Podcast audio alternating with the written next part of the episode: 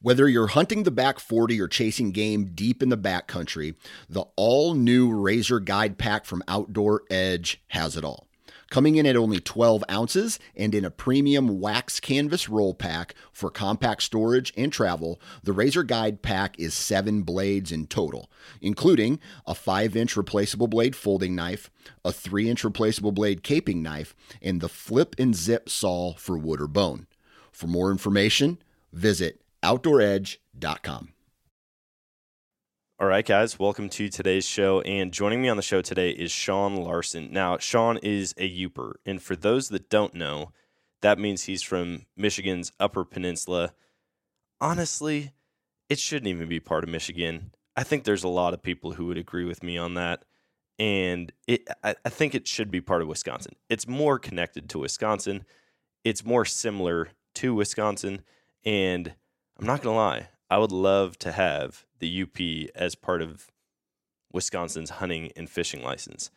It's just a wild place. I mean, it's as close to Canada as you can get. Just the terrain, the features, the wildlife, it's a pretty sweet spot. And I like talking to people who grew up in that Great Lakes region because not exclusively to that part of the country, but there's a lot of people who grew up the same way that I did.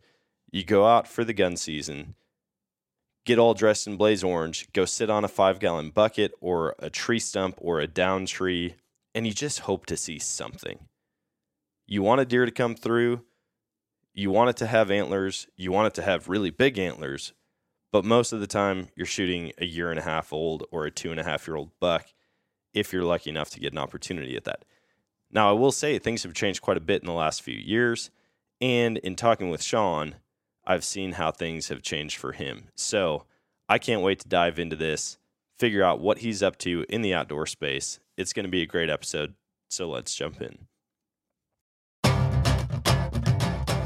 Like, he was doing things that were just badass. That was one of the coolest moments of my life. I was really scared, but knowing that Dan had the gun, I did have the rifle, like, we would be okay.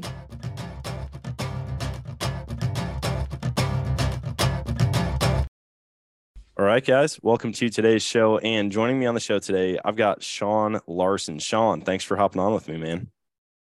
Hey, thanks for having me. I appreciate it.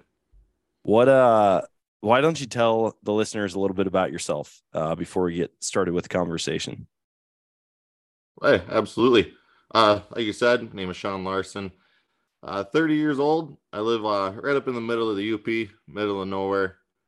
Um, just got married. Actually, just celebrated our one year anniversary last month. Nice. Congrats, got, uh, man. Hey, thanks, man. I appreciate it. Got a two year old son, just turned two March 11th. And I got one, uh, a little girl due middle of August. Dang. Yeah, Yeah, that's it's been, uh it's been very busy. number two is always a big change for people. Oh, do you, how many do uh you guys got? We've got two. Yeah, we just oh, our yeah. daughter just turned five. Our son is six. So Oh, he, okay. he was actually born at me. the end of August, which is the perfect time. You picked a great time. I mean, maybe not pregnancy wise and delivery like the heat of the summer, but Oh yeah. as far as miserable. outdoors go, you get that you get them all out of the way right before season starts. Oh yeah, that's what I was thinking. Plus, you know, if I do things right, my little girl every year for her birthday, she's be like, "Let's go out west, daddy." All right. Perfect. Yeah, the wife can't really say no to that when the kid's asking. yeah, exactly. Man, that's perfect. Uh, so up in the UP, I mean, we talked just briefly before the show. There's a little Yeah. bit of everything up there. You, I mean, the wildlife is abundant. You guys have uh, people Oh, don't absolutely. understand really what what like northern Wisconsin, Minnesota, Michigan all have. I mean, moose and elk and wolves and bear, whitetail, waterfowl, uh, quail, grouse, pheasant. I mean, everything. Yeah, the list goes on. Yeah. What did you What did you grow up hunting? Uh, grew up. I actually, uh, my whole family hunted. Obviously, being from the UP. Yeah. Um, when I moved down to Wisconsin, my stepfather uh wasn't really a huge hunter. So growing up until I was probably about 14, it was just kind of something I listened to my family do.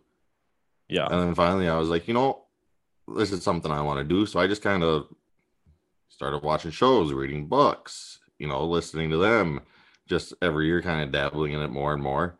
Um, so at, at first it was just basically just whitetail, you know. Yeah. Um, and up in the UP, for the most part, is just praying to see two and a half year old eight pointers. You know, Dang. pretty much as far wide across the UP as you get. That's what people are hoping to get. Um, so that's what I raised on, you know, spikes, forks, seven pointers. And then finally, probably around the age 19, actually, I got an invite from a, a show, Hardcore Pursuit, on the Sportsman Channel Yeah. to start filming for them.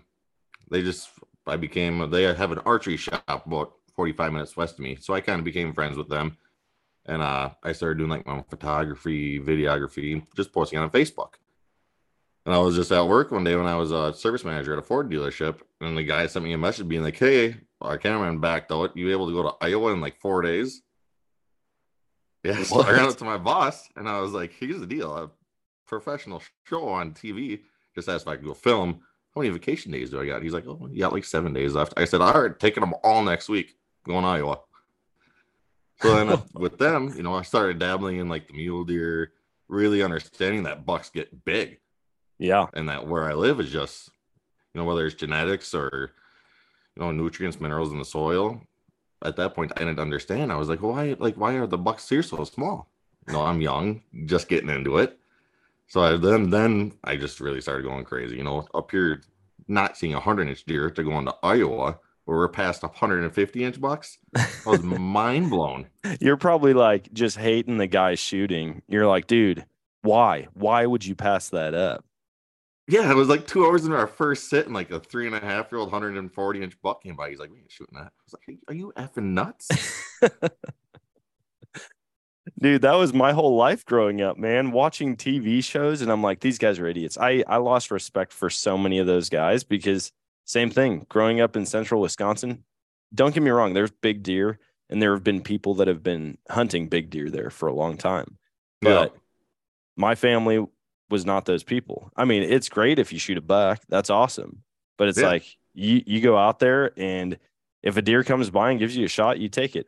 Sometimes even if it doesn't give you a shot, you take it. I mean, like it it wasn't it wasn't any form of deer management. The deer management was just Oh. shoot as many as you could. yeah, fill the freezer. Yeah. Have you seen that change up there? Uh like up north as far as the caliber or the quantity of deer that you've been seeing?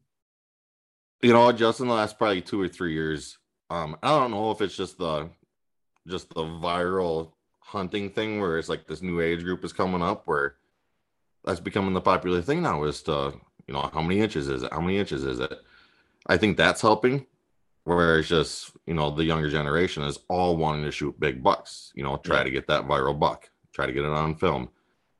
Um so just yeah in the last probably two or three years up here you know even just and i run lots of trail cameras it just seems like you're seeing more big bucks.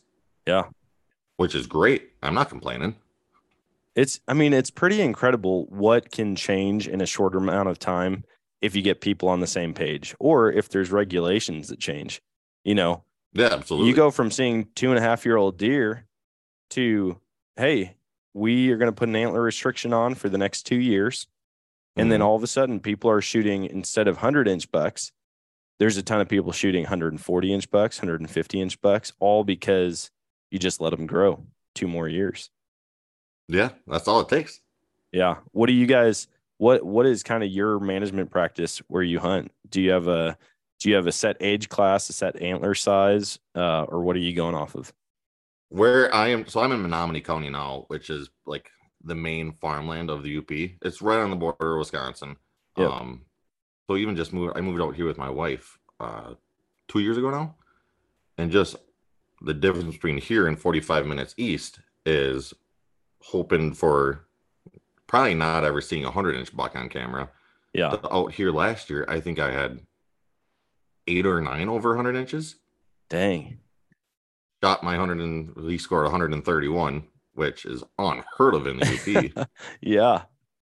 yeah, so I mean, so out here now it's it's, it's a whole different game, you know. And now out here now it's I'm passing up two and a half year olds that I would have dreamed of shooting five years ago.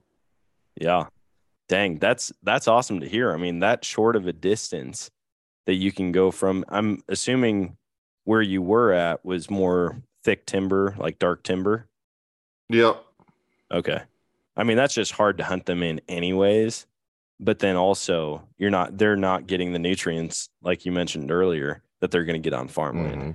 Like there's just there's no substitute for a good farmland. Um There as far isn't. as food goes. No, it just it, it makes bigger bucks. Yeah. You know, that's a scientific proven there. Yeah. Are you guys do you guys bait up there or is that legal? Uh most of the UP it is where I'm located. Um, there's a small section where you can't. You know, Okay. we had one doe that had CWD like eight years ago. So They they shut it down in a hurry, man. It's tough to keep up with the baiting regulations.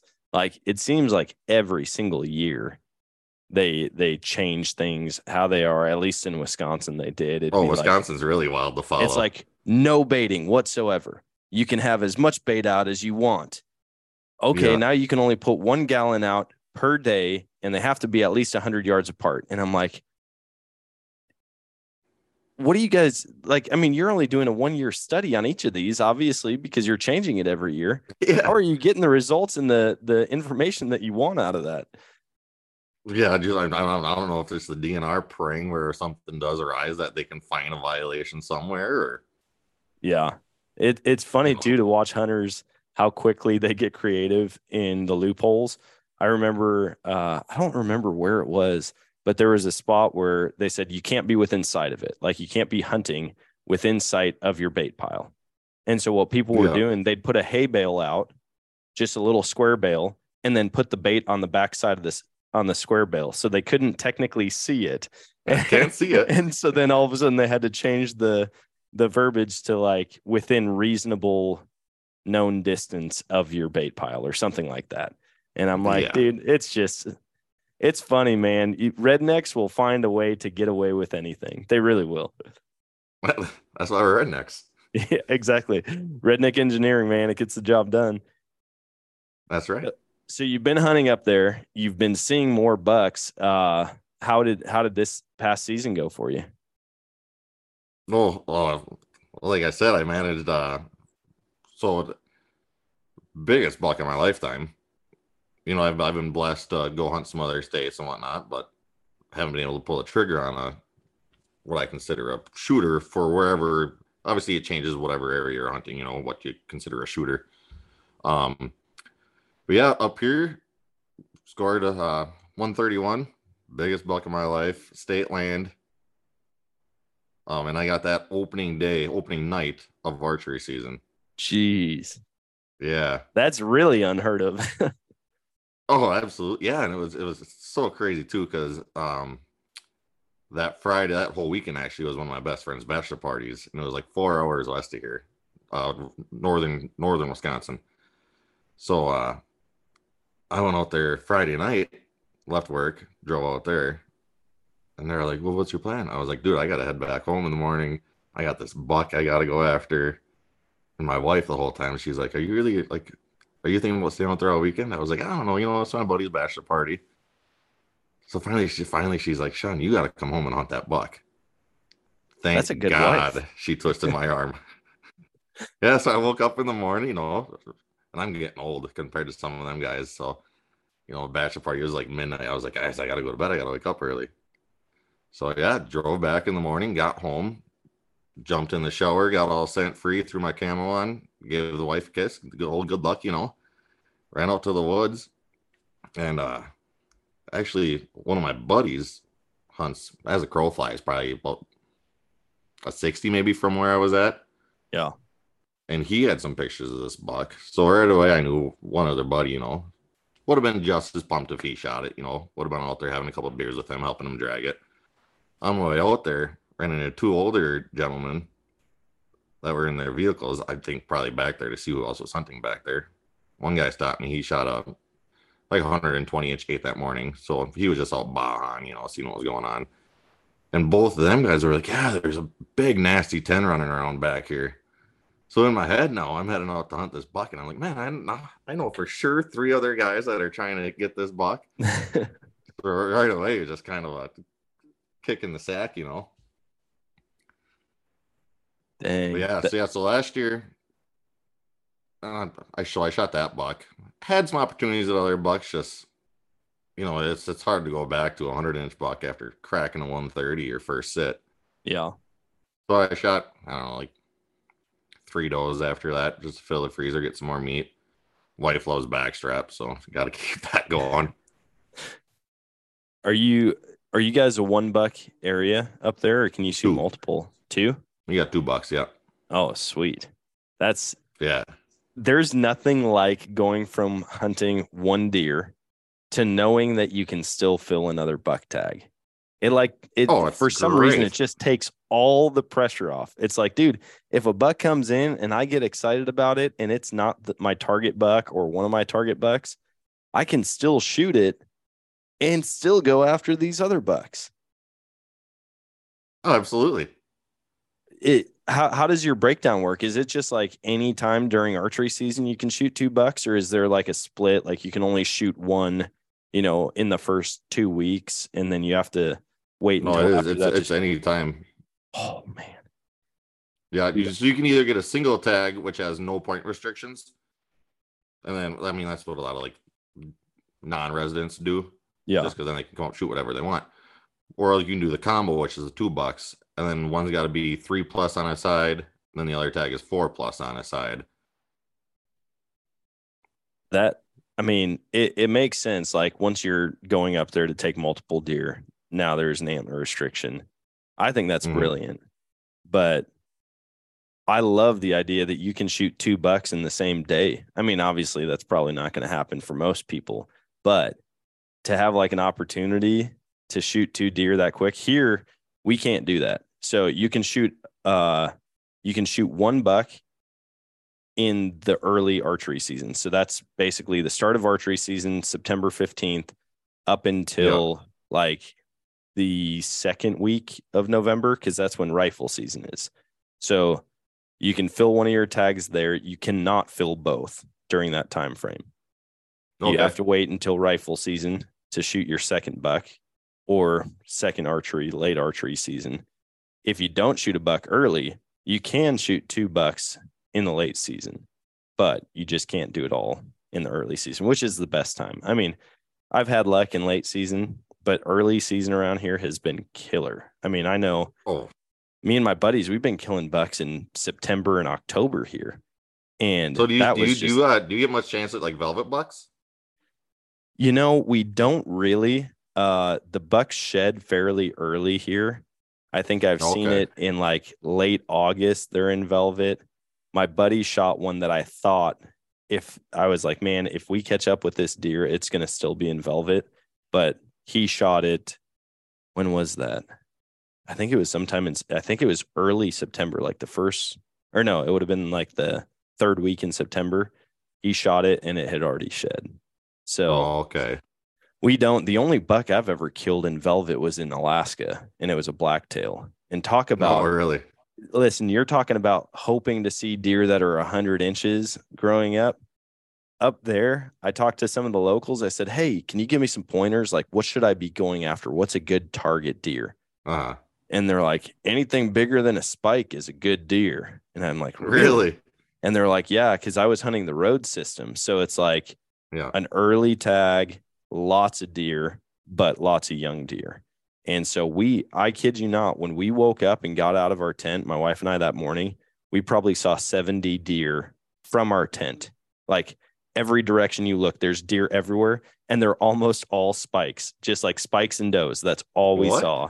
And then the very first deer that we saw that was a fork is the one that I shot. We saw it come up and over the hill. And watching spikes all morning, you see a fork, you see more than two oh, points, Oh, it's and mon- you're just like, oh, it's a monster. I mean, it looked like Bambi's dad coming up over the mountain, and then sure enough, it comes down. And I shoot it, and it, I mean, it's just a tiny little basket rack fork, and I was so pumped. But yeah, that's the only deer I've ever shot in velvet.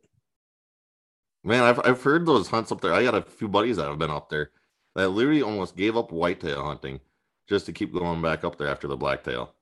It's one, the meat's really good. I I thoroughly enjoyed the meat. the country that you're hunting is unbelievable. And with blacktail in Alaska, you can hunt them so many different ways. Like where we went, it was just public land. You're hiking up a trail in legit grizzly country. I mean, grizzlies everywhere.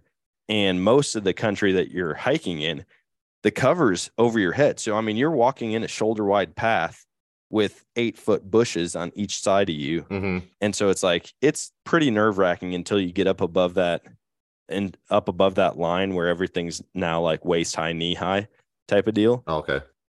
But I mean, we could see the ocean from where we were hunting. Like where, Oh, where that's awesome. I was butchering my deer, I'm looking out and you can just see the ocean. You know, there's whales and seals and sharks and Just a different porpoises world. and all kinds of stuff down there.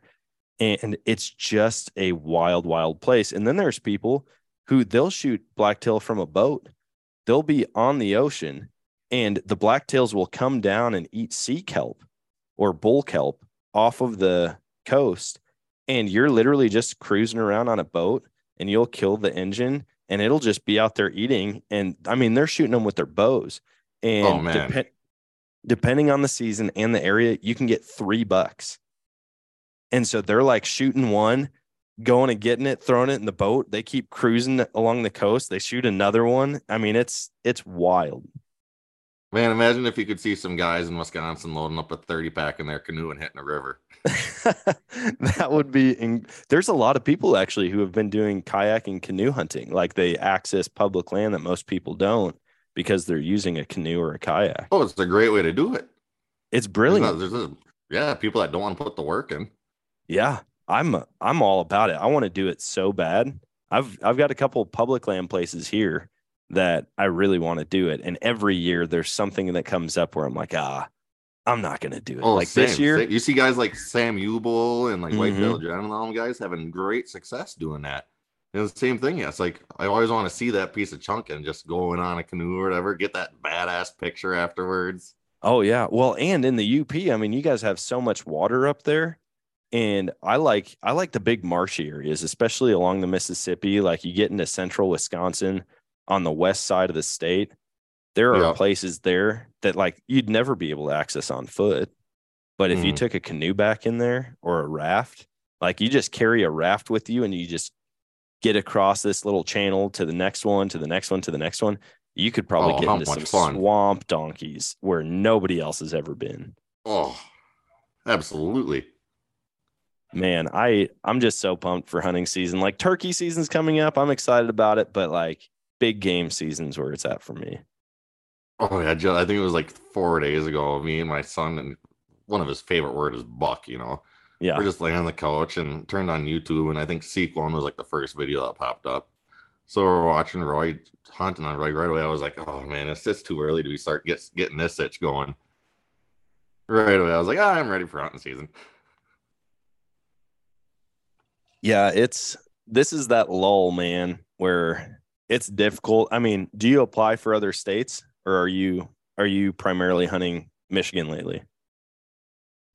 For the last uh since we started dabbling in the babies, you know, I uh I put the out of states on hold for a little bit. Yeah. But I've got I've got all my points sitting for Iowa. So first chance I get, I'm gonna be running down there. Um Wyoming, I went out there two years ago. I was filming the show and I just got the opportunity to get an over the counter doe tag. Spotting and stocked that first time ever doing that, which is a blast. Yeah. So I'm itching to go back out there. So yeah, I mean, as soon as I get the opportunity, like I said, it's it's nothing to brag about up here. So Yeah. go go where it's a little bit easier. Well, and you mentioned that you're on state land. Is that all the land you hunt up there, or do you have any public access? Or I mean private access?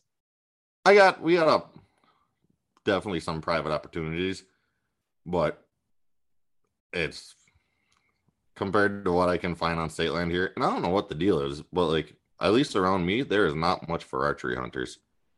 I hmm. got some state land what five miles east of my house where it's non-motorized, which I think helps quite a bit. Yeah. But the last three years I've been back there, I haven't even seen another bow hunter or signs of one during archery season. Dang, we're gonna keep this uh, podcast pretty quiet. Then I'm not gonna promote it, so it stays that way for you. right? People are like, wait a minute, 130 inch deer, no pressure, non motorized transportation. Like, I'm in. Oh, it's it's damn near untouched. It's un, it's unbelievable. Have you, what's it been like up there with wolves? I know that northern Wisconsin got hit pretty hard. Have you noticed a lot of Oh. wolf activity up there? Uh, around me, it's starting to get bad. But if you go about an hour north or even further north, it's I mean they're wiping out herds. Dang. And the D of the I don't know the DNR just seems to not care. Um, there's so many crooked things I believe going up with the DNR up here, where they just seem to be all about money and either that or don't really know much about conservation.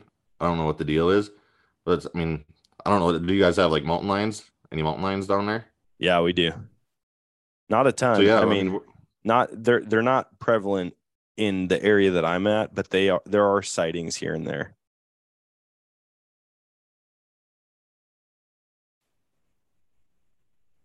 well, I think I lost you there for a second. Oh yeah, we're back. Do you uh uh, with the wolves, it's it's very interesting because anytime there's wolves on the landscape in the lower 48, you know, Yeah, hunters just hate it, it seems like. And I get that. But you would think, as far as a conservation agency or department goes, they would also hate it because, like Michigan, Wisconsin, most of the Midwest, the number one contributor to like the conservation department, their number one source of income has to be deer tags and sales. it's got to be. And so anytime there's something that's going to impact that, that's going to directly affect them and their budget. You would think. hmm You would think. Yeah, it's I don't know, man. I I don't know why so many places are wanting higher wolf populations. I just don't understand it. Yeah, and I've spent hours and read hours worth of studies and what the DNR puts out about it, and I just can't come to a good conclusion on why that is. Yeah. Yeah, it's I feel like it's going to be a problem that continues. I would hope that state agencies and conservation departments get a good grasp on it and figure out a management plan for the wolves because obviously having wolves on the landscape isn't the worst thing in the world. But they have to No. be managed. It's when there's no management plans for the wolves like there are for every other wildlife species that things get out of hand and it will balance out over time. But in the next 10 years, it's going to be to the detriment of whitetail hunters, of elk hunters, of moose hunters, of anything that those things prey on. And we don't want Even it to just be, none of us want Yeah. 10 years of drought when it comes to deer hunting. no, it's, it's a long time. Even just I think it was like three or four days ago up here, about an hour, hour and a half west of me. DNR even confirmed it. Killed the guy's dog right next to his house. Jeez. And uh, I'm curious why why there's a hesitancy to identify wolves or identify mountain lions because you hear about it's not just exclusive to the Great Lakes region, it's all over the country. When somebody's animal dies because of a predator, they're Yeah. very slow to confirm, yeah, that was a grizzly. Yeah, that was a mountain lion. Yeah, that was a wolf. And I I don't get it. You know, like people get trail camera pictures, they've got the prints in the snow. Some some people will just straight out shoot them if they see them. And it's Uh-huh. like, why why is there a hesitation to to say like, yes, this is a wolf? I hear stories they're from people all the time about it. And I just I can't wrap my mind around why like to what benefit what's the benefit? Maybe it's the public look outlook on it. Maybe it's like PR stuff that they're like, oh, we just don't want people freaking out about wolves. But it's like anybody Yeah. you talk to already knows they're there. especially because I mean, for the most part, wherever these larger populations are, the people that are surrounding that surrounding that area are most likely outdoorsmen. Yeah. So they're they're either going to handle them themselves. Well, the last thing they're going to do is freak out about it. you Yeah. know, to, to that maximum of scale, to where the DNR or the government would have to worry about it. Yeah. You know, same thing up here though. If they confirm a mountain lion, say on a trail camera or tracks or kill some guy's livestock, they say, yeah, it was a mountain lion, but that was the same one that was caught on the trail camera three hours east of here yesterday. Now, it had to be the same mountain lion. It's like, come on. All right, guys, I'm excited to introduce the new age of accessing private property for hunting and fishing with Infinite Outdoors. I joined the Infinite Outdoors crew on a duck hunt in Colorado this fall, and the experience was unmatched. We were able to book the property right on their app, get directions to the blind, and had the whole place to ourselves, all for a super reasonable price. Infinite Outdoors has developed a unique way to combine conservation, technology, and private land access all through their US built app and website. By working closely with landowners and on staff biologists, they aim to bring you the best parts of accessing private land at the touch of a finger. They provide adventures for big game, turkeys, waterfowl, fly fishing, upland birds, small game, predators, and more. As yearly leases get more expensive and secluded public land gets harder to find, I believe this is the way of the future. To check it out for yourself, download the Infinite Outdoors app or visit infiniteoutdoorsusa.com and use code NOMADIC15 for 15% off your annual membership of $39.99.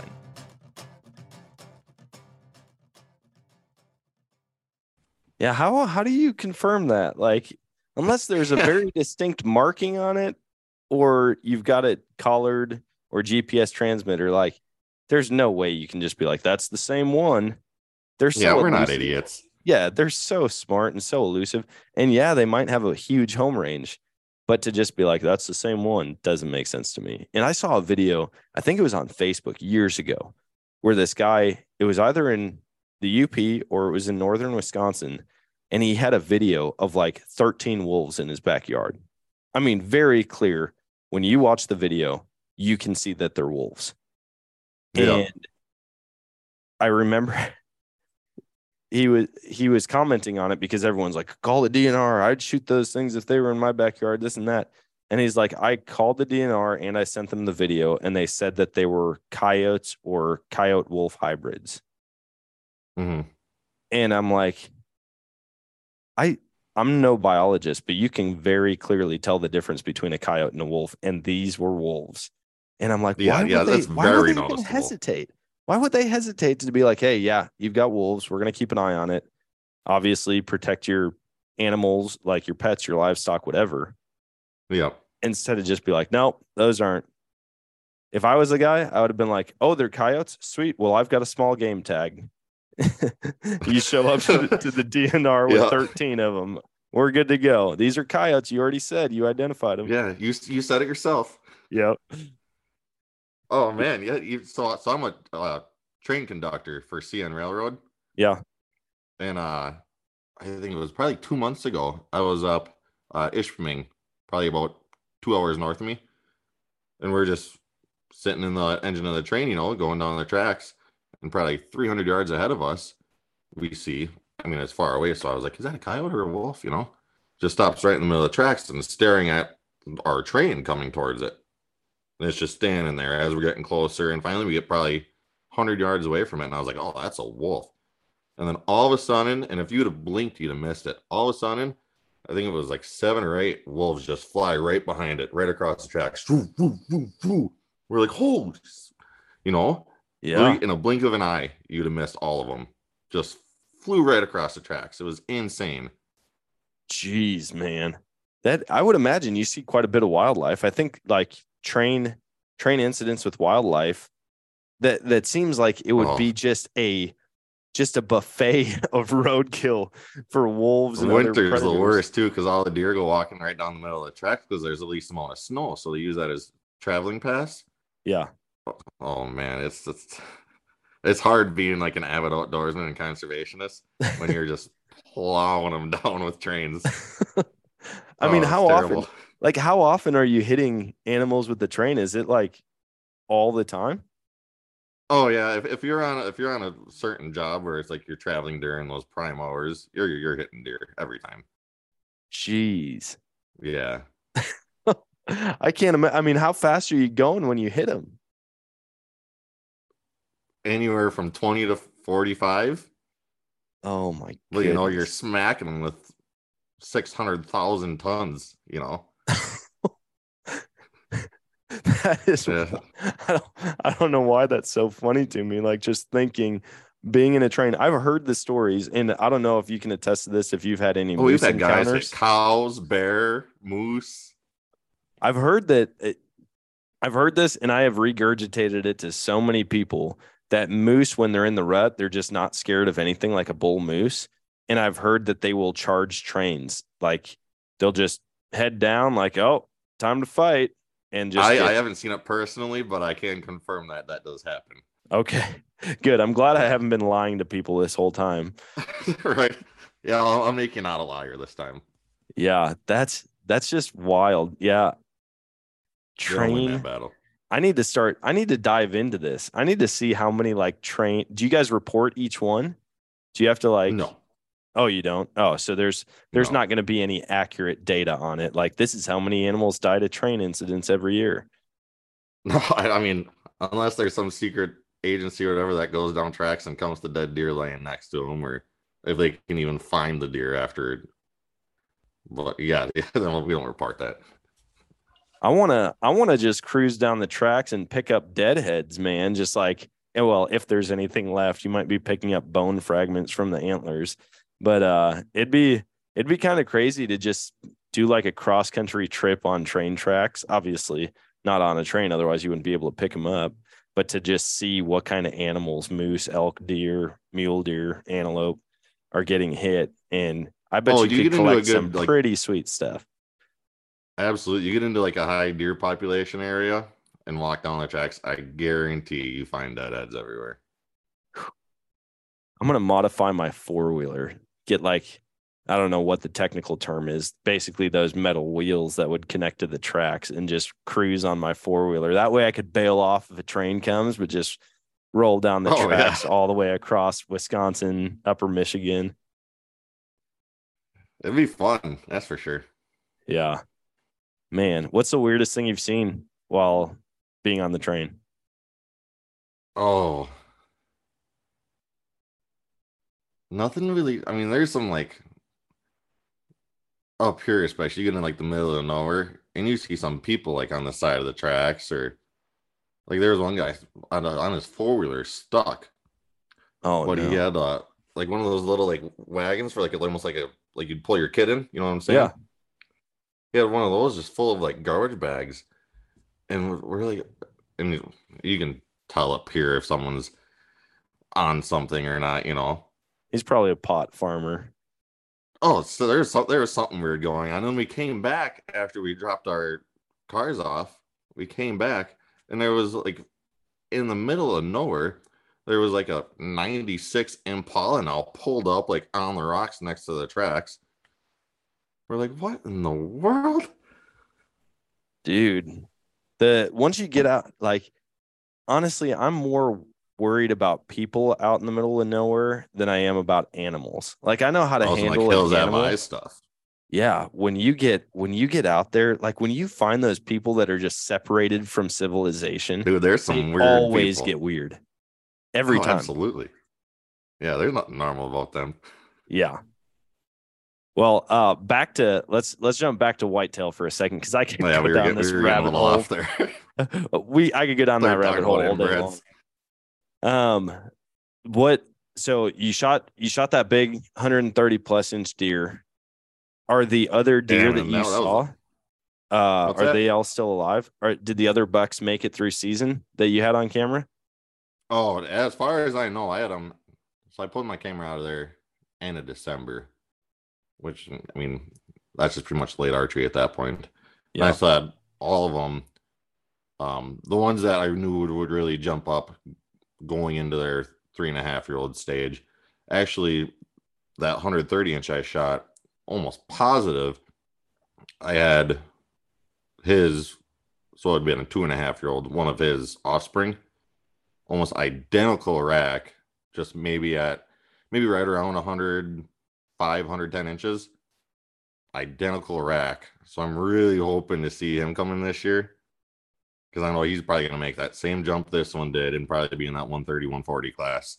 So I'm excited to hopefully, hopefully he made her through the winter and which he showed. We didn't really have too much of a harsh winter up here this year. That's good. I know. I know most of the west western states had nasty winters. I think there's going to be a lot of winter kill on elk and mule deer this year, but I would imagine that the deer up in Wisconsin, in northern Michigan, in northern Minnesota, like the winters have, can get harsh in a hurry, but they're just built to last. I mean, Oh, I just feel like deer are so used to those frigid winters up there. They they gotta have some kind of I don't know if it'd be like evolution type thing where they're they're just more prone to adapt to the harsh winters, I guess. Yeah. But I mean, you sure imagine that the deer up here would survive a winter better than a whitetail out of say Alabama would. You know, you throw Yeah. one of them up here, I don't think it's going to do very good. No, but it's weird to see how quick, like the the variety of landscapes that they can survive in. I mean, like whitetail in Florida, where you're talking 99% humidity and 110 degrees and just Yeah, the nastiest conditions. Like I would hate to hunt in that. I'd much rather hunt like negative 15 than that kind of weather. But I mean, you just see the extremes that they can survive in, and they've got to be one of the most hardy animals in North America, as far as big game goes, at least. yeah, So I I don't know. I think it'd be cool to hunt all different species of whitetail or like all the subspecies all over the country. But there's something about those big northern deer. People don't people That's don't it. understand just how big even their bodies are. Not even thinking about the racks, like the body size of a northern whitetail. A lot of people can't wrap their heads around it, especially when they come from the southern states. oh yeah. I mean, and then there's us who are like look at like the Saskatoon bucks, where it's like what's a small buck up there, 240 pounds. Yeah. you know? Yeah and i'm not i'm not a huge fan of sweating even like dragon deer. Thank god for this one. I mean because this was a big buck up here. And i was i didn't get into the story yet but i was down in a draw. I was probably 50 60 yards down. Luckily i got a, my friend that the one i was saying with hunt near hunts near me. He's built like a tank so i called him over and he helped me drag it out of there Yeah, break down that story for me. I want to hear how this goes because I mean, first night, that's a big deal. And oh yeah but a lot of people do say your first sit's your best sit. Oh yeah, it it definitely was. So uh the first picture I got so I went out and I found this spot probably early September. You know, it was just one of those times where I, I wasn't seeing what I wanted in some other spots, so I went venturing some new state land and crawled down this and I'm like crawling under pine trees and I'm like somebody else would have to be effing insane to come hunt this spot, you know, but I'm that guy. Yeah. So finally I get down there and I I come down uh it's down like a hardwood ridge and I find right where that connects on the bottom to cedar swamp. And there's deer runways everywhere. So right you know that feeling when you're like, oh, this is a honey hole. you You're on the X. Yeah. So I throw a camera up when I get home and I'm just all jazzed up. You know, I'm bebopping around the house, yelling at my wife. So you gotta see this. There's gotta be monster bucks down here. So you know, you wait like a week, week and a half. And I go back out, check the camera, and it's like I got 900 pictures of gray squirrels and red squirrels and a doe and a fawn. I'm like, oh, you gotta be kidding me. You know, heart just sank.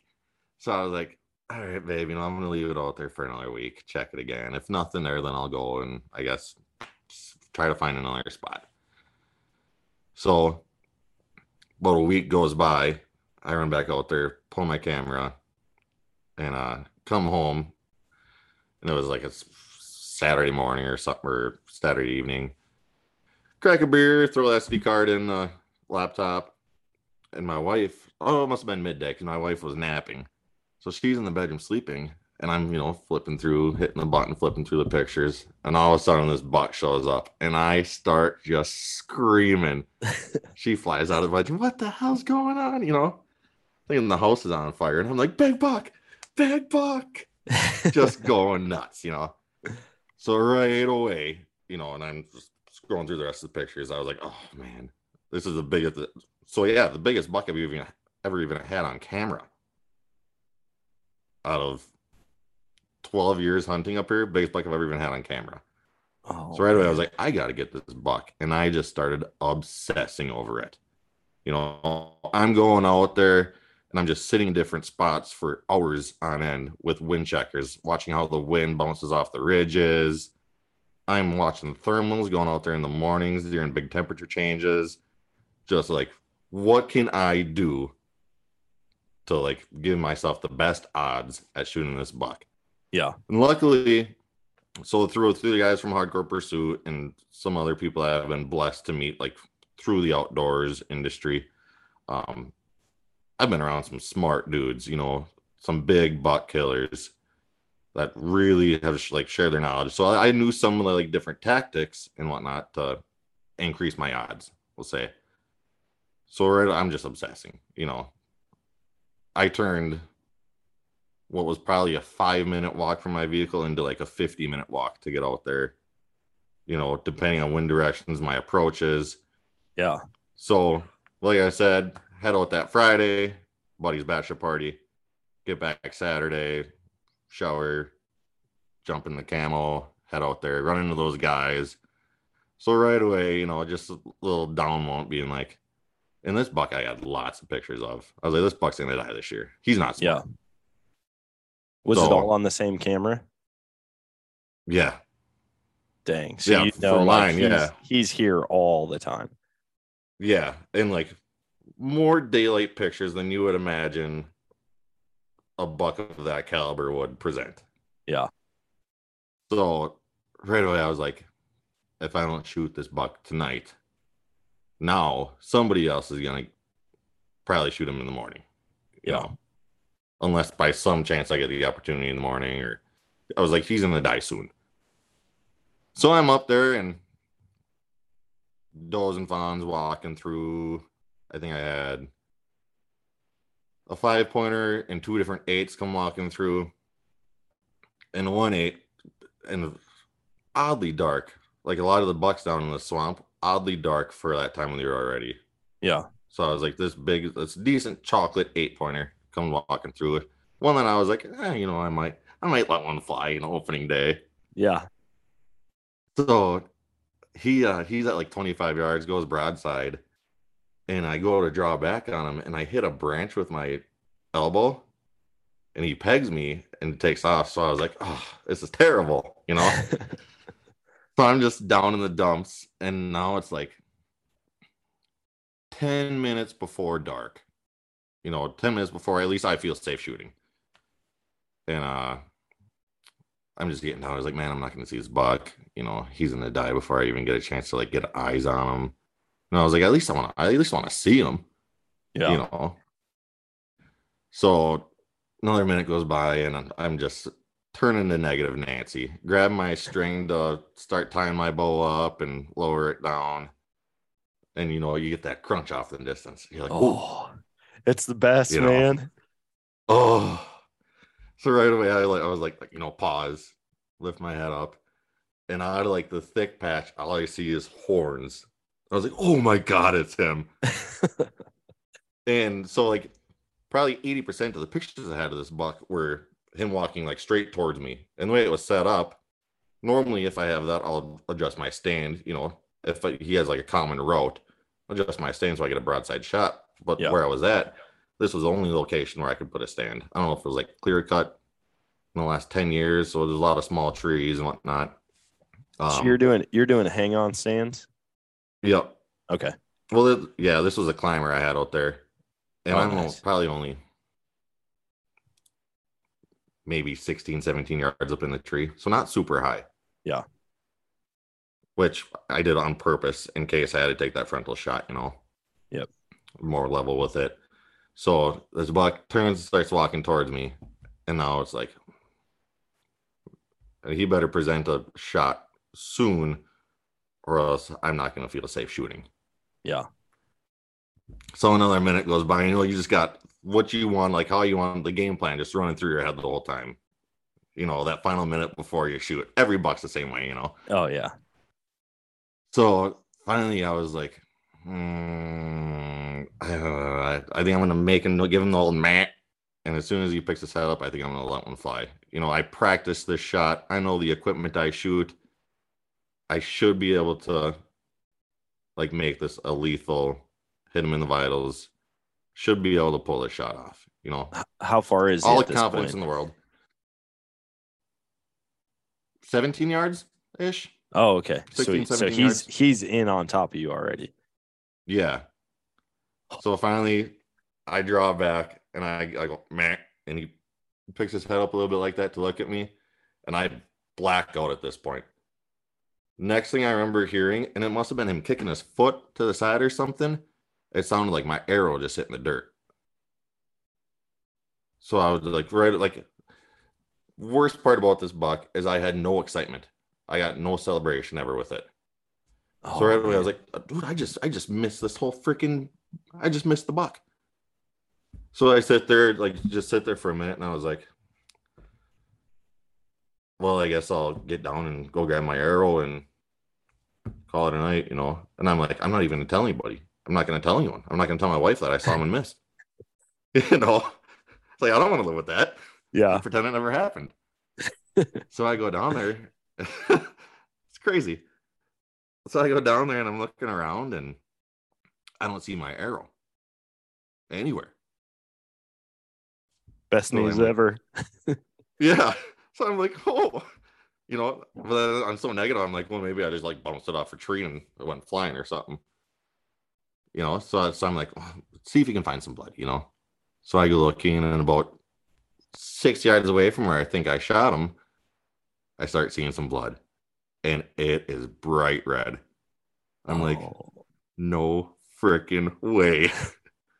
dude, what a what a high and a low hunt already. I mean, Oh, you had a buck come in that you were excited to shoot. You bump a branch, he spots you, takes off. This buck comes in, you think you missed him. You're well, first you're like, "Ah, I'm not gonna see him. I'm gonna pack up.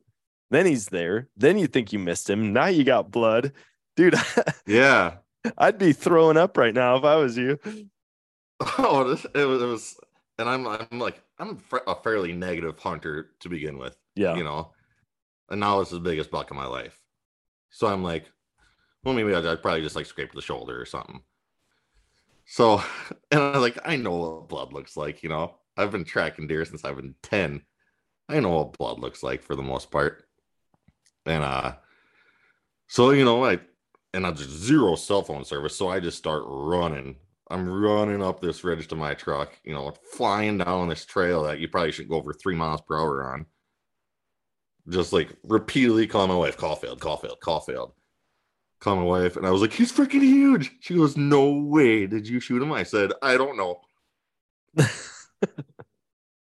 so, so I, like right away, I call my brother-in-law, my uncle, and my granddaddy, and uh, all people that like know this buck, know I'm hunting him.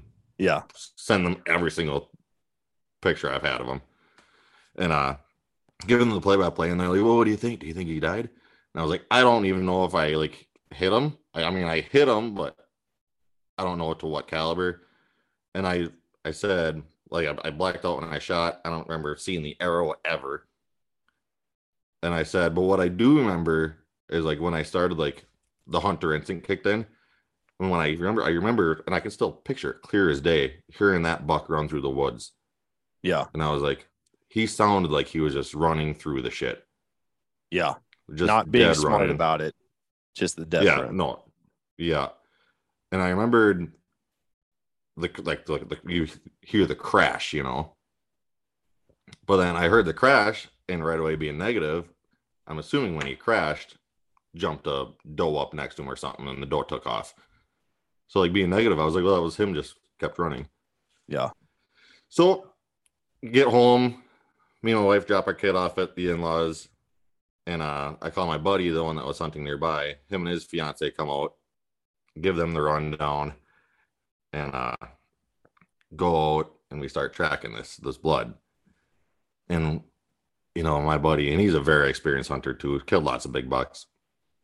Um, we're walking, we're following this blood, and for the most part, it's like you can just walk, you know. Yeah.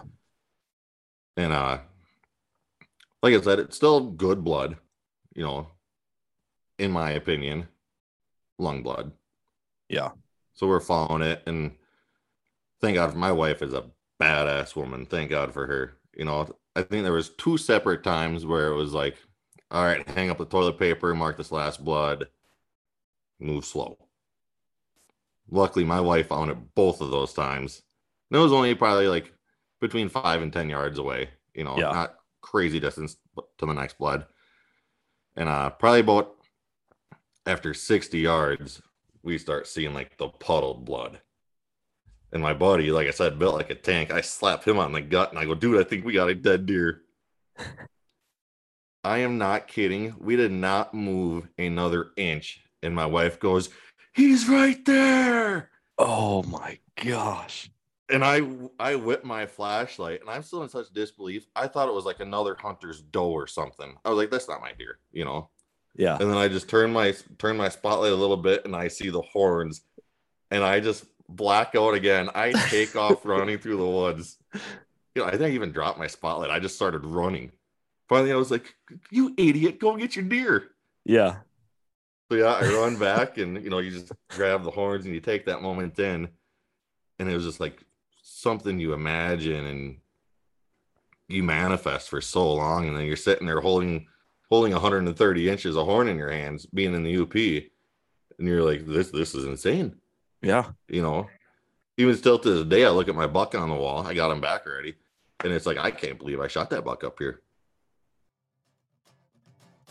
All right, guys, if you've been listening to the podcast, I'm sure you've heard me talk about the helicopter hog hunt that I did down in Texas. Now, I went down there with Rogue Texan Outfitters, and Landon and Brandon, the owners, put us on the animals. We killed 150 pigs and 19 coyotes just from the air. On top of that, we went out thermal hunting at night and got up close and personal to more hogs. I didn't have to worry about bringing guns or ammunition because all of that was provided for me, and it is to this day the most action packed day of hunting I've ever had. I stand by what I've said in the past, and that's that helicopter hog hunting is the funnest thing that you can do with pants on. In addition, they offer sandhill crane hunts and predator calling.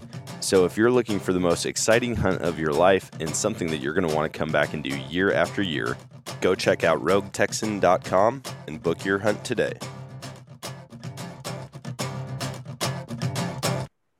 That that feeling man i wish there was a way to bottle it up. Like the videos it's cool to see it back on video but there's you can't describe it to somebody. Like as as much as you can say like dude this is exactly how i felt it never does it justice. No, like you have know, to I- experience it for yourself and you wish you could just like get that high again over and over and over when you think about it and it's like not that it diminishes every time but like it'll never be what it was in the moment Oh, it- yeah, never. You can't. you- I mean, luckily, the great greatest thing about the outdoors, I think, is to really enjoy the outdoors. You don't have to be doing it. You know, you you just think about things that you've done in the outdoors, and you Yep. get that feeling of almost like relax, relaxation, achievement. You don't have to be doing it. That's one. That's one of the best things about being an outdoors enthusiast. yeah yeah you could just you can just recount those those times where you've been out there even the times where you're not successful you know you might just see it or like thinking back to the first time you saw that buck on trail camera and like Yeah. the feeling that you got there's i can't think of anything maybe sports can somewhat compare to it like dude you're in the championship game you know you score a touchdown you score a three point whatever. But oh yeah, but the fact that you can do this year after year and everything like dude when i have ducks come in and i pop up and pull the trigger it's you get that same feeling.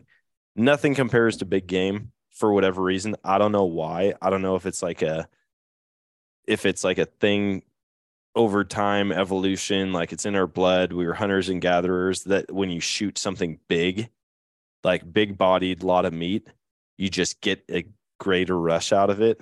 But Well, you got you got that six by elk, didn't you? yeah, yeah, I shot a really nice elk this year. That was that was a whirlwind, man. And I wish, like I said, that I had video of it that I could bottle that up because that was way different than any anything else I've shot to this point. Because Yeah, I, I that from said from day one, I was like, I'm gonna go do this. I'm gonna go find it, the biggest elk I've shot, and shoot it. And they're like, Oh, okay, whatever. And then I get out there and I I'm hearing bugling, and it's late. Yeah, at that point it was late October, and then Man, that's one of the greatest noises you can hear, isn't it? Oh yeah, it, but it's not normal. Like we don't hear a ton of bugling out there, and there was a bull just screaming. And right away, I was like, I've got to get eyes on this. All my buddies were like, "Do not shoot one back here. Please do not shoot one back here." And I was like, "If it's the right one, I'm shooting it." And two of them bailed. Two of them were like, "We want nothing to do with this." They turned around and went the other way. Get out of here. And I didn't even know where the bull was yet. I knew the general area, but I hadn't laid eyes on him. And then the other guy with me, he was like, You gonna go? And I was like, I'm getting up to that point right there, and I'm gonna find this bull. Oh, God bless And- that man. I had already seen it. I had already seen just the whale tail on it, like the back scratchers that come off and kind of angled back. Yeah. I saw that through the trees, and I knew at that point that I was going to kill this bull. And so I'm like, I'm booking it to that point, and I'm going to shoot this bull right now. And he's Yeah. like, You are? I'm like, I'll see you up there. And I just grabbed my, I mean, I grabbed all my gear. I don't even think I packed it in my pack. I was just like carrying everything, my spotter and my binos and everything. And I'm just Yeah. basically running up this hill. And I get to the top and he's already he had already moved quite a bit. And so I'm glad I moved as quick as I did because when I got up there, I got to where I was about to be skylined and I just got on my belly and just started crawling, moving my pack forward, moving my rifle, pack, Oh, rifle, pack, geez. rifle. And I get to the Yeah. point where I can see him and he's just perfectly broadside, 634 yards away. I think it was 634, maybe 637. Either way, broadside him and another bull. And I'm like, oh, it's happening. So, you know, take the the scope cover off, get the pack down, load Yeah. around. I'm ready to rock. I get settled on my bag. I'm like getting the crosshairs on him, and I hear my buddy Fish coming up. And I'm like, dude, he's right here. I'm about to shoot him. And he's like, You are? I'm like, just get eyes on him for me. And so that I mean, oh. I'm I'm just laying prone. I dialed my scope to 6.4, which is the equivalent of 640 yards for me, and I just rest immediately. I'm like, that bull's dead. I know my equipment. I know this gun. I pull the trigger and I pull the trigger, get back on him, see the impact. Then I hear the impact like a couple seconds later. I just hear uh-huh. whap. And I'm like, he's Oh done. man. And I get back on the rifle, load another round, and I see him, and I can see both elk fully in my field of view. Neither Yeah. of them had taken a step. They were still just standing broadside. The front bull was a five by, and he was just standing normal like a healthy elk. Mine was hunched over. I mean, like he looked like the St. Louis Arch the way he was standing. And I'm like, oh, dude. Like like like like like the look of like he's gonna drop any Oh, second. yeah, like he could just tip over. Yeah. And but he's standing there just kind of like you could see he was hurting and he knew it was fatal. But I was like, dude, I'm not taking a chance. I mean, they were on a hillside that was like 45 degrees. So like I wasn't taking a chance of him going any direction. I liked right where he was. yeah. So I load another round and I'm like, hey, I'm gonna send one more. He's like, go for it. That was the first a good hit on the first one. Yeah. Send the next one, and he just collapses. Like legs are completely out from under him. Oh and man. when he dropped, I couldn't see where he was. Like I can't remember. I think there was a tree like right in front of him, and he was Okay. higher up on the hill, so I could see him above the tree. And when I shot, he just disappeared, but I knew it was because he had died. But I still Mhm. like those moments. I'm like, dude, I can't see him. This other bull is just still standing there. And I'm like, dude, do you want to shoot that bull? And he's like, I can't, I can't shoot that thing with my gun. I'm like, dude, rack around in my gun. Don't even adjust anything. Just hold it on his shoulder. Yeah. And he's like, dude, we're not doing two bulls out of this. Like, we are so far back. And I was like, well, if you change your mind, he's still standing there. And he's like, no, Yeah. no, we got our work cut out for us. And so, anyways, I Oh, walked man, up on that bull and I knew, like, I don't know looking at him, pass that up. The problem is, like, I saw him, right? I saw his antlers and I was like, he's a big bull. He's great, whatever. I didn't look at him long enough because I didn't want to. I was like, I know this is a bull I'm going to shoot, and I know he's big. I don't want to know how big he is yet, you know? And so that Oh, whole yeah. hike up, I'm like, dude, I don't know what I'm about to walk up on. I have absolutely no idea. And I never did see him from the front, you know, like I never saw him head on. So I didn't know how wide he was. I could just see Yeah. at least six. And I'm like, You just knew it was a shooter. I'm, yeah. the- it- and I'm not the guy that's like, oh, I got to wait. I need to try to add up in my head how many inches this deer is real quick or this elk Yeah. is real quick. I'm like, that thing's awesome. I'm going to shoot it. That's about as much thought as goes into it for me. And so, Oh, yeah, here. I got up to him and I was immediately like, dude, this is unreal. Fish stayed back. He stayed back to try to guide me to him because I mean, we were across the Uh-huh. valley. And uh, I didn't need him to guide me to him. Uh, like I ended up spotting right where he was as soon as I got down through the valley and or it's more of a canyon than a valley and got up to him and then the work began. So I didn't get anything Not out. disappointed at all. Oh, dude, I was I I still look at that picture. I still look at everything. I'm like, he's insane. And I just I euroed him and he's or my buddy Sean euroed him for me. And he's up on the wall at my buddy's shop. And so I'm over there a Oh, couple man. times a week. And every time, like this week, we were hanging out. Like we have a guys' night. So everyone just hangs out, has a drink, has a smoke, whatever. And Yeah. we're sitting there, and one of the guys is like, dude, that bull is so big. And I just look over at him. I'm like, Uh, Yeah. yeah, he sure is. Yeah. But yeah, there's no greater feeling, man. So are you itching to get back out there after elk again? Oh yeah, yeah, I'll be back every year. There's Oh, I won't. That's I.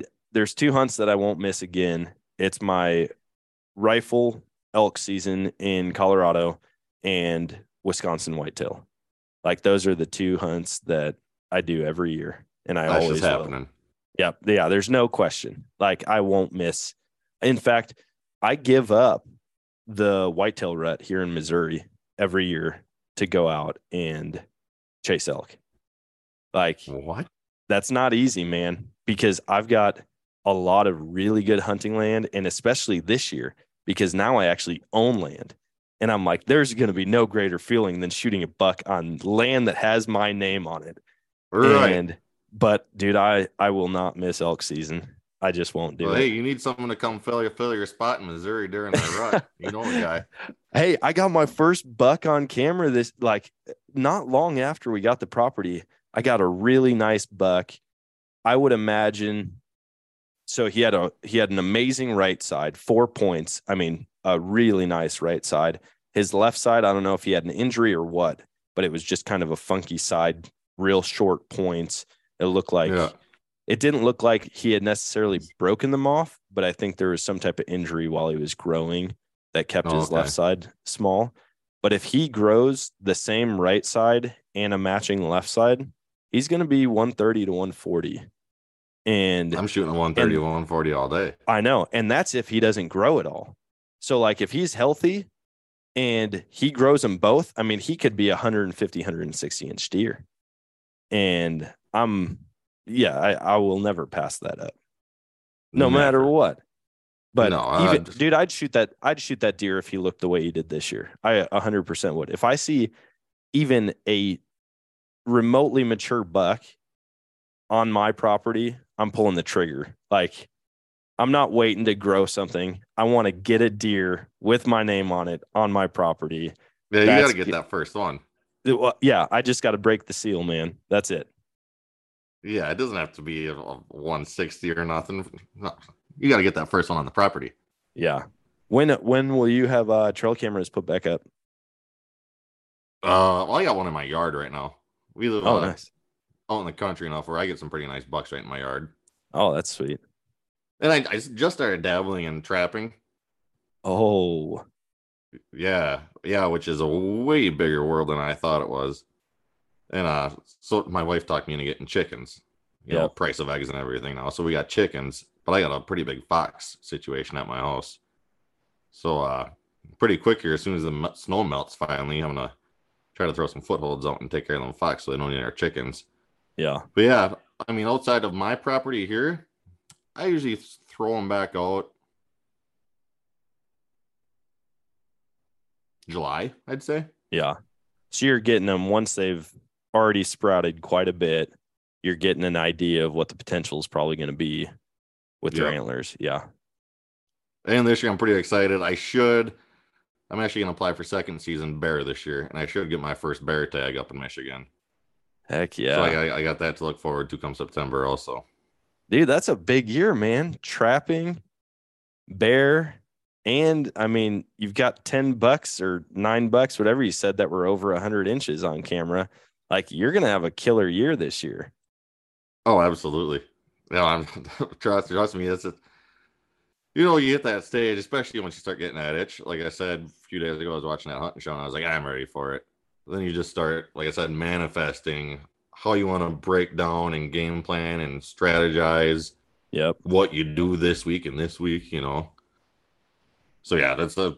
I've already been going through all my inventory, seeing what I need, finding all my SD cards, all of it.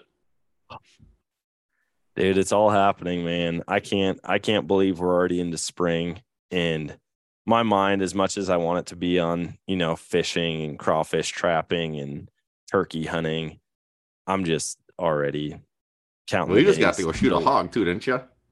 Yeah, I just shot a bunch of hogs actually. I went down to Texas to see our Well, see, at dog. least that takes the itch out a little bit. It does. I and I will say everyone that I talk to that's a hunter, they love that there's hogs. Like they just love that there's hogs where they live. I asked multiple people, "Hey, if you could snap your fingers, get rid of the hog problem altogether, would you?" And they say, "No, they're just too fun to shoot, man." And Yeah, just like when you get that itch, go shoot some hogs. Sure enough, yeah, I haven't I haven't recapped this at all, so I'll share it quick and then we'll hop off so I can respect your time. But uh, the so I went down to Texas, saw my dog. He's in training uh, for for waterfowl, and Yeah. the owner there, he's like, dude, get out and shoot some hogs, man. So we rode around one night with thermals in the side by side, and oh, how we were much fun was that? we were looking we didn't see any and so i was like all right hopefully hopefully we see him. Um, we Yeah. never did. So then the next morning he's like hey man did you wake up this morning and go out? And i was like no i didn't. So then the next morning he's like did you wake up and go out? And i was like no i didn't. Well then we were to the final night there. And i was like man i'm gonna get up in the morning and go. Forgot to set my alarm but because we were staying at their house our daughter was in the bed with us and she Mhm. moved or did something and it woke me up and as soon as she as soon as i woke up i was like oh dude it's time to go out and hunt. So i get up go down there. He's like hey here's the rifle. Here's the keys to the side by side this is where Yeah. you need to go. And so i went out there and he's like dude they're going to be there at 7.30 they always come in at 7.30 i've got cell cams. That's when they're going to be there. So just get out there 7.15 and be be set up and ready. So i'm walking towards the feeder that he's got a camera on at 710 and I look up and I can see it like 150 yards down this lane. And him and his son both told me they're like hey go get set up at like 50 60 yards. Here's a tripod here's a chair you know just sit there and wait for him to show up. Yep.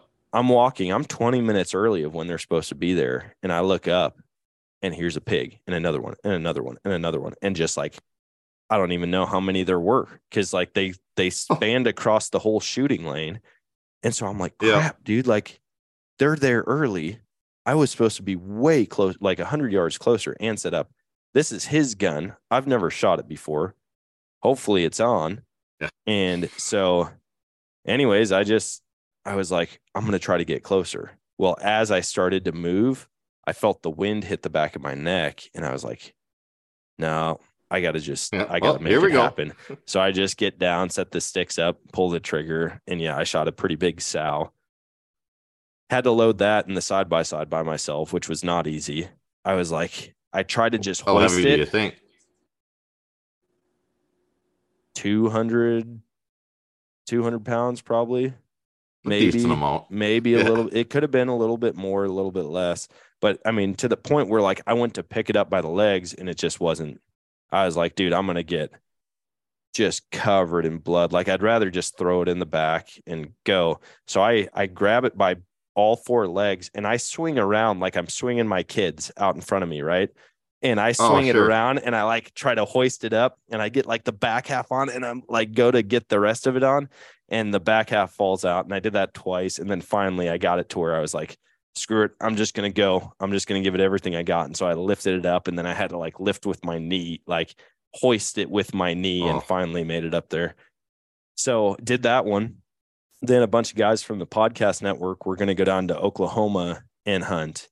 And they're like, dude, you going to come? You going to come? I was like, ah, I don't know. You know, I'm just getting back, or I will just be getting back from this other trip. I don't know if it's Yeah. to be worth it. So we got back to Missouri at like 8 p.m. that night. And the crappy part is we had driven like an hour from where they were all hunting in Oklahoma. But it's five hours from where we live, but I've got the wife and kids Okay. with. And so I'm Yeah. like, so we get back. I was like, "Ah, I think I'm going to head out right when we get back. We get back. I decide not to. I'm like, nah, I'm not going to do it. So I go to guys' night instead. We all get together, like I said, Thursday nights. Yeah. I'm up late. I'm talking, I don't think I got home till like 2 a.m. And I wake up the next morning and I'm like, I'm going to go. I'm going to go to Oklahoma. And my wife's like, You are? You're heading out? I said, Yep. I'm going to grab my gear and head out. She's like, Okay. So I Man, leave. your wife's got to be just an angel, hey? Oh, she's well, it did help that the kids were at her mom's house. So she's like, Oh, I'm just going to be knocking out work. I mean, she's Oh, Like- sure.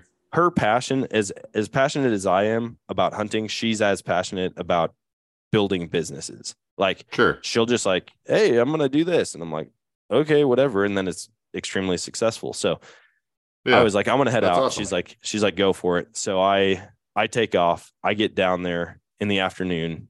They're like, dude, we're glad you made it. You know, you got an hour and a half, and we're heading out to the blinds. And I'm like, okay, give me a breakdown. What's happening? Like, how are we Yeah. hunting? What's these going things? on? Yeah, I'm like, I don't know. I've hunted a lot of different pigs, and it's always different, like the way that we hunt them. And they're like, this is how it goes. We got a deer feeder. I've got a 30 by 30 hog panel like enclosure around it Okay. so that they normally can't get in. But in preparation for you guys coming to hunt, I opened up like a one foot gap. So now they can get in, but Huh. once you start shooting, they all have to bottleneck to get back out. And I'm like, oh, Oh, that's pretty creative, dude. I'm like, this is this is wild. This is gonna be insane. He's like, you know, it's anybody's guess where they come to. There's pigs everywhere, but like they might come Yeah. to yours, they might come to his, they might come to mine. And we've got four different guys out there. So we're sitting there, everyone's messaging each other. Hey, I got deer in at the feeder, you know, deer aren't in season, whatever. Oh, I got three raccoons at the feeder. Oh, I'm seeing this. I just saw four coyotes across the field. And I mean, like, we're seeing animals everywhere. Meanwhile, I'm not Yeah. seeing anything. I can hear that there's pigs in the cover, like Okay. maybe 200 yards away. I keep hearing squealing. And then all of a sudden I see movement and it's a freaking raccoon and it comes in and it's just picking up all the corn, just like picking it up, popping it in its mouth. And I'm like, dude, I want to shoot this thing so bad, but I don't want to ruin a chance of pigs. And so it's Yeah. there for 45 minutes to an hour just eating. And I'm the whole time I'm like, I want to shoot this thing the so bad temptation is getting higher and, it's higher. just right? getting worse and worse. And all of a sudden, man, I hear a stampede. It sounds like it sounds like someone is raking. It sounds like there's 20 people raking the leaves in the woods all the way across this field in the woods. I just hear like Wow. and it's just pig, pig, pig, pig, pig, pig, pig, pig, pig, pig, pig, pig, just all pouring out of this woodlot. And they come straight to the feeder. there's a tree out in the middle of this field that they went behind and then under like the trail goes a foot away from the trunk of it so as they're Yeah. behind that i get my rifle set up i'm just like my heart's pounding out of my chest and they Oh. all get to the fence and they split and they kind of go around the fence and i'm like oh no they don't know that that gap is there and then all What's of a going sudden all of a sudden this one little pig comes through the gap and then another one and another one and another one and before i know it there's 10 pigs at like nine yards in front of me Yeah. And, And- you know what they're gonna do. And i know what they're going to do. So i was going to wait and let all of them and as like the first 20 pigs get to the fence i'm like dude I I hope all of them get in. Well then i look and there's another dozen still coming and the biggest sow that came into the fence got spooked immediately. Like didn't i could tell she didn't know what was going on because she didn't look like straight at me or anything but she just stopped and froze and i was like, Like this oh. ain't right. and I was just keeping my eye on her because I knew that if anybody blew out of there, it was going to be her. And all of a sudden, she picks her mm-hmm. heads up or picks her head up and turns it towards me, but not looking up at me, and then just does a like a grunt and turns around. And when she did that grunt, every pig started following her. And so I was like, crap, you know, I've got 10 pigs in here, 20 more outside of it. If all 30 of them would have come in, it would have just been like Oh, D Day. Man, it would have been ridiculous. So, anyways, I shot her right away, just held it at that gap as they were all funneling and just like pop, pop, pop, pop, pop, pop, pop, pop, pop, unloaded. And there's pigs scattered everywhere, like all over in the field. So I'm like now trying Oh. to pick those off. And my Yeah. buddies were like, dude, it sounded like Fourth of July, man. It was just insane. So Downtown Baghdad. yeah. And so, anyways, I ended up getting four right there. And then there were more, I think, out in the woods. But at the down in Texas, man, it's eradication. So like we Yeah. we grabbed those four, uh, cleaned them. My buddies put them in their coolers, took them home. I said, dude, I've got more meat than I can handle. I came out to help with the pig problem, you know. So they took it all home and ate it. That night we went out with thermals and shot. There was I don't even know how many pigs we saw that night, like big boars all by themselves out in the field. And then we'd get closer, set up the thermals, you'd shoot. And like my buddy was shooting, and I didn't have any thermals to look through at that point. So he's shooting, and I hear whack, whack, whack. And I mean, you can hear the hits. And those pigs are so tough, man. Like we didn't find that one. We didn't find another big boar, but like they're dead somewhere. And so problem solved, right? Oh, man. It was I it was get nuts. myself down there and give that a try. It is insane. It was a ton of fun. So, anyways, I'm to stop rambling. I'm to let you go. But before I do, why don't you share with people where they can find you, where they can follow your journey, see some pictures of your monster last year, and uh, hopefully some some bear pictures this fall. Hey, absolutely, man. So, uh, Instagram, I have uh, been kind of slow on, just been busy with uh, work and whatnot lately. But Instagram is just uh, Sean underscore dot Larson. TikTok, I post on pretty frequently. That's Sean underscore Larson, L A R S O N, and uh, same with Facebook, Sean Larson. Um, you see on there 22 Drek. It's uh, kind of my media production page. Um, and I'll be getting uh, especially once the season start ramping up, I'll be posting a lot on there also, kind of what's Nice. going on and what I'm doing daily. Yeah. Well, dude, I really appreciate you hopping on. Congrats on the success this year, and hopefully there's more to come this coming season. Hey, sounds good, Dan. Hey, I appreciate you having me on here, and I uh, look forward to seeing some more of your adventures also.